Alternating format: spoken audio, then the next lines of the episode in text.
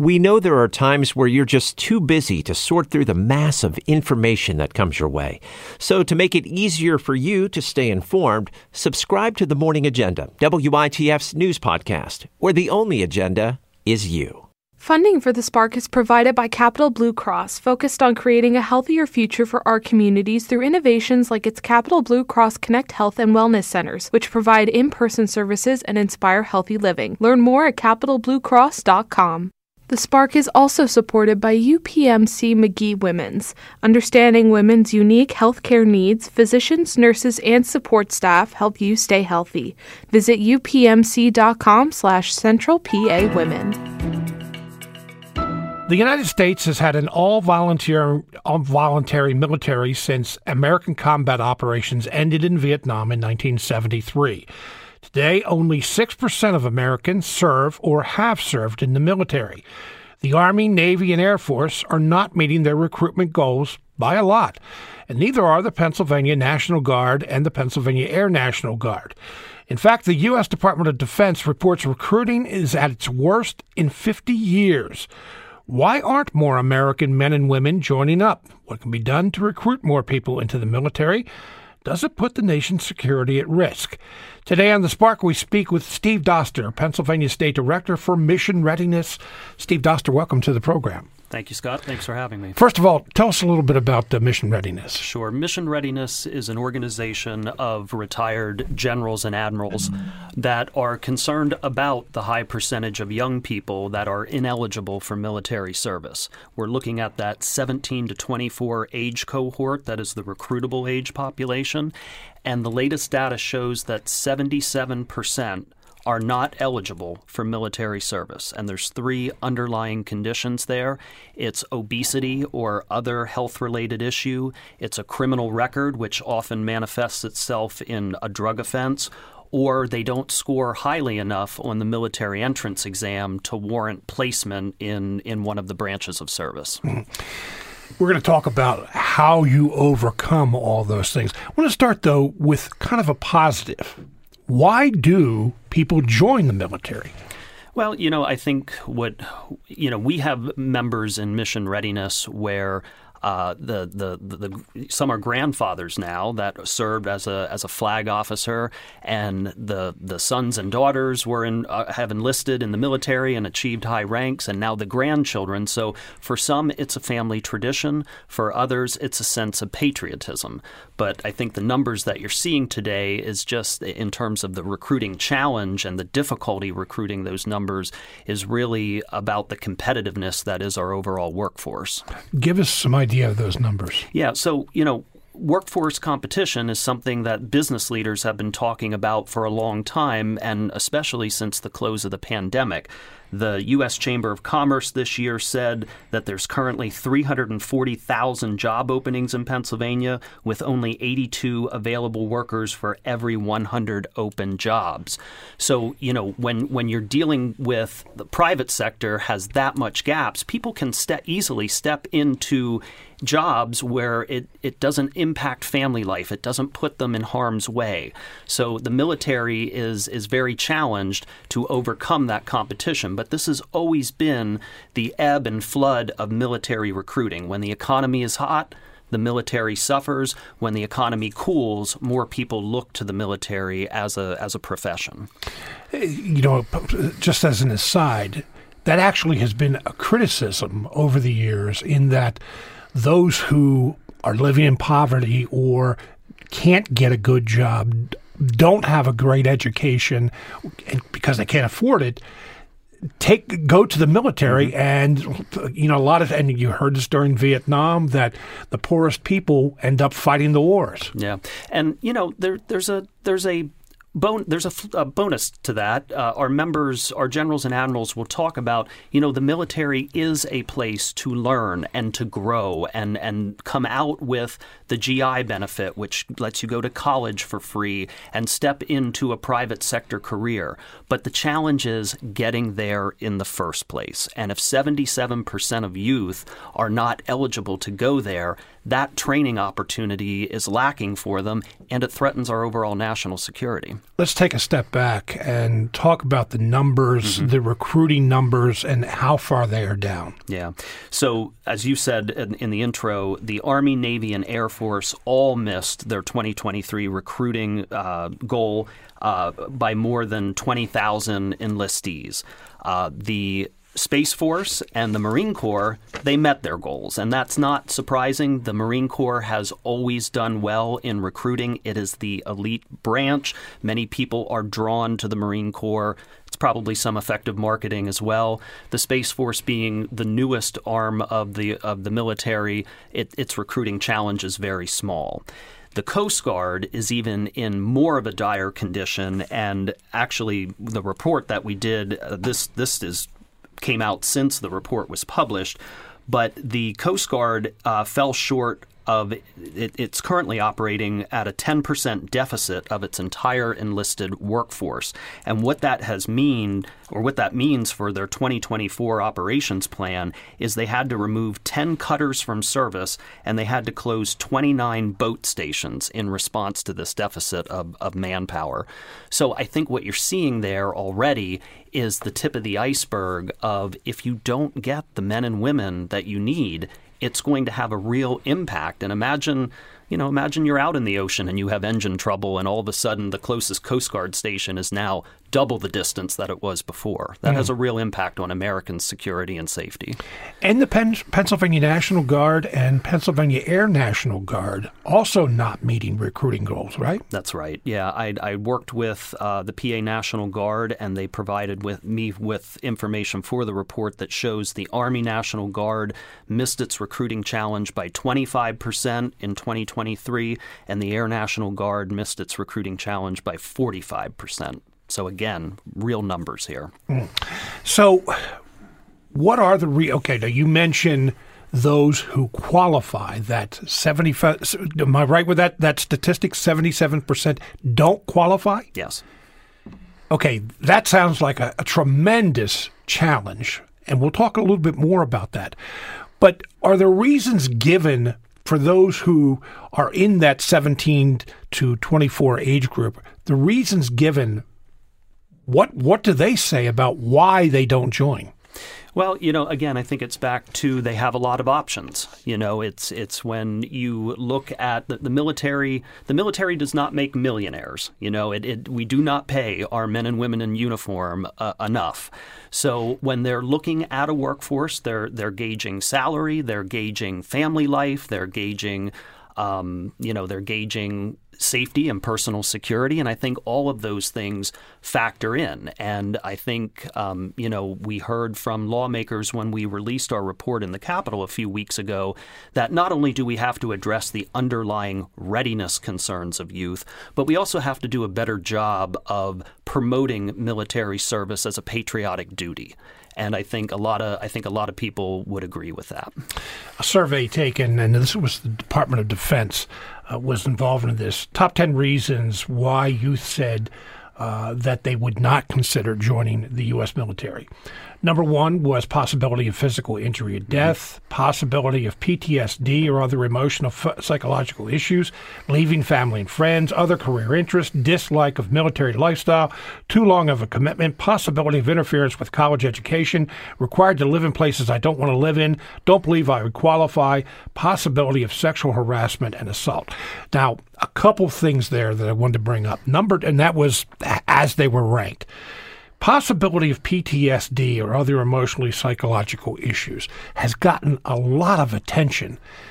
Does that attention translate into fewer people being interested, saying, oh, look what happened to those who were in the Gulf War? Fought in Afghanistan or Iraq, or maybe didn't uh, see combat at all, but are suffering years later. Yeah.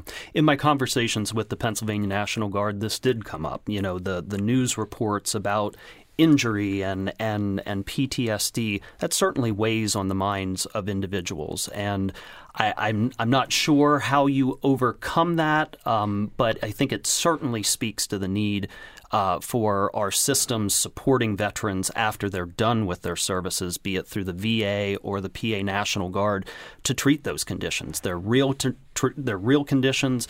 Uh, they impact way too many people, and I think we need to do a better job at treating them, and then hopefully get that news out there that that you know if you give your life if to service like this that you are you are cared for on the back end sexual harassment as number 10 again an issue that has gotten a lot of attention but i mean is this something that the military recognizes is a reason that uh, women especially uh, may not be apt to join you know I, that has not come up in my conversations, but I know I see the same headlines that you do that are disturbing and concerning. Uh, and I do know um, that, you know, from what I've saw in the news, that many, many commanders, many military bases take these charges seriously and, and they hold people accountable. So hopefully that is done on a larger scale and this becomes less of an issue that all people, regardless of gender, regardless of sexual orientation, that they feel comfortable serving in their military. Let's talk about your report. What's the name of the report, by the way? Yeah, we took a little bit of a play on the 1980s Army recruiting slogan, and we called it We Need All That They Can Be. And really, that speaks to the underlying premise here with the workforce shortages that we're seeing across all sectors. We have a we have a workforce that's diminishing in in size because of the silver tsunami and the baby boomers going into retirement uh, the low interest in military service, and then those skills and eligibility gaps, we need to ensure that as many of our youth are fully eligible for whatever they want to do in life, whether it's military service, college, career, they need to be skilled up. So, where did the idea for the report come from? Yeah, it, it's really, you know, as I said off the top, you've seen a lot of uh, chambers of commerce, a lot of business leaders talking about workforce skills gaps. And we really wanted to drive home that it's not just, you know, it's not just the, the Sheetz and the, and the Walmarts and other, other places that are struggling to find people. It's the military. And it, you know, there's economic security concerns on the private sector side, but there's national security concerns on on on our side here. And you know, that's why mission readiness has always been about promoting public solutions and public investments that get to the health and education of our next generation. So if you read between the lines of what you're saying, a lot of these things are tied together. Mm-hmm. Education, funding, money for education, just a whole lot of things. Talk about that, if you will. Yeah. So, you know, here in Pennsylvania, education has been in the news. Everything from early childhood education all the way up through our current uh, lawsuits and deliberations around K 12 funding. Um, early childhood education has been uh, heavily supported by both Republican and Democratic administrations. The research is sound that kids uh, who are in high quality early education they are they go to kindergarten ready to learn. They're more likely to be engaged throughout school, less likely to repeat grades, and more likely to succeed at whatever they decide to do after school. We have uh, pushed for more kids being eligible in our state funded early care and education line items like uh, pre K counts and Head Start supplemental. We still have 87,000 kids in Pennsylvania who are eligible for those programs who don't have access. So we'd like to see the state, you know, deliver on more access. But the other thing, you know, early childhood and teachers overall are having their own workforce crisis. There's not enough teachers. And especially in early childhood, it's hard to get the teachers that you need because they're paid a fraction of what their K through 12 counterparts are. So we're, we're, we're trying to get the General Assembly and the governor's office to pay attention to uh, ways to boost that or, or deliver on that problem. You know, recruitment and retention of, of our early childhood professionals is is that's the backbone. If if we don't have the teachers, the system falls apart. So uh, that's really what we're pushing for there. We're taking the leads from other states. You know, states like Tennessee and Florida uh, and and Nevada and New Mexico. They have invested heavily in their early childhood workforce for years. So we're pulling on some of those models for the for the Commonwealth to consider. K to 12 you know, you, you have huge disparities across the, the state in terms of school districts and what educational opportunities are for children. Uh, the highest, the most wealthy 20% of school districts spend on average $5,000 more per child than our poorest districts. And what does that result in? It results in test scores being superior in those wealthy districts, graduation rates being 20% higher in those wealthy districts than they are in the poorest districts. So, you know, we are in full support of making sure that all schools and all kids have equal educational opportunity regardless of zip code. So, how does that relate to military recruitment? Well, you know, look, K through 12, our, our pre K through 12 system, that's our feeder system into the workforce. 80 to 90% of young people in the Commonwealth of Pennsylvania go to brick and mortar traditional public schools. That is where they learn their skill sets, and, and that's where they learn how to do what comes next. Everything from the hard skills and and the soft skills in terms of of you know interactions with people and learning how to communicate. So if we don't fund our our core pipeline that is public education, we're left with the result. Where's your funding come from? So we are a 501c3. We are philanthropically funded uh, by individuals and foundations um, that that have a similar uh, purpose. Uh, major funders of, of mission readiness has always been uh, the William Penn Foundation and and Vanguard Charitable. Um, their Strong Start for Kids program. Grable Foundation in Pittsburgh, Heinz Endowments. These are all entities that have an interest in creating an environment in Pennsylvania where kids and families thrive. So, is your priority military recruitment or education? It's both. It's both because without the investment in education, the other thing suffers. The military recruitment suffers. And what we have is a motivated group of generals and admirals that see that connection. You know, these generals and admirals, they could sit on corporate boards and make a lot more money than they do volunteering with me, but they see if we don't invest in the human capital on the front end, we are going to have serious challenges and, and national national security concerns on the back end. Looking at education qualifications for all the branches of service, mm-hmm high school graduates or GED. Mm-hmm. That's the the bottom line there. Yep. Uh, so that would seem to mean that most people would qualify when it comes to education. But there's other things that you mentioned: obesity, uh, not being able to pass a drug test, mm-hmm. uh, you know, being involved in the criminal justice system. Seventy-seven percent of people who don't qualify how do you get those people to qualify? And that doesn't say a lot about the, our country? Yeah, yeah. Well, on the obesity side, obesity is the leading reason uh, why people are ineligible for military service, the, lingual, the, the single largest reason. So, you know, you need to look at what are our systems of, of hunger and nutrition in, in the United States. And we look at the Farm Bill that's currently sort of on autopilot in it's the Congress. It's been renewed for a year. For yeah. a year. And, yeah. and they'll take it up in September of, of 2024. But, you know, ironically, it, it's malnutrition is often the leading cause of obesity in this country. And it's it's young people eating the wrong foods. So and and obesity is more prevalent among children who grow up and live in in poverty. So, you know, looking at those public programs like the Supplemental Nutrition Assistance Program and and what what foods are available to them and what education opportunities are available to them. You know, the other challenge here is we live in an inflationary environment with food prices at the same time that we rolled back SNAP benefits after the pandemic. Remember that they were increased during the pandemic years, but now that's been rolled back. So they don't go as far as they used to. So you often you often see people buying the the calorie dense food and not as much of fresh fruits and vegetables that they need. Mm. And that directly relates to people not being able to uh, qualify for the military? Obesity is calories in, calories out. So we need to make sure that our kids are doing a better job eating the right foods and have opportunities to exercise. That's why we were heavy proponents a few years ago to ensure that physical education is still in the core curriculum as it relates to national education standards.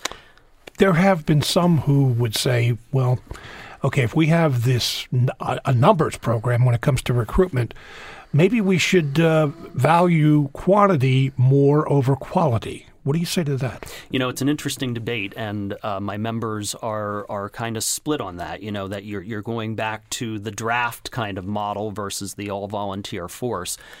I think one of the strongest arguments for an all volunteer military is the fact that it's a much more efficient and manageable force. And that's what our generals and admirals say that the all volunteer force doesn't have some of the problems that the draft force had in Vietnam. Quickly, because uh, we only have a minute or so left, there was a retired general who lived here in central Pennsylvania that uh, was very outspoken that we should bring the draft back, whether it was in the same form as it was in the 60s during Vietnam. What would you say to that? Well, I, you know, look, um, I respect all opinions when it comes to general and flag officers. I would just say, in response to that, I know a lot of other general and flag officers that say the all-volunteer force is the is the key is the key to um, America's military superiority. Bottom line is uh, America's security at risk. You know, look, uh, we still have the best uh, military force in the world. Um, I think we have some challenges to overcome. Um, but I, my members, my members uh, don't come at it that this is a a risk that we need to stay up at night, but it's something that we have to solve. And you know, the role of a general or an admiral is to look to the future, and that's what my members do. Steve Doster is Pennsylvania State Director of Mission Readiness. Thank you very much for being with us today. Thank you for having me, Scott.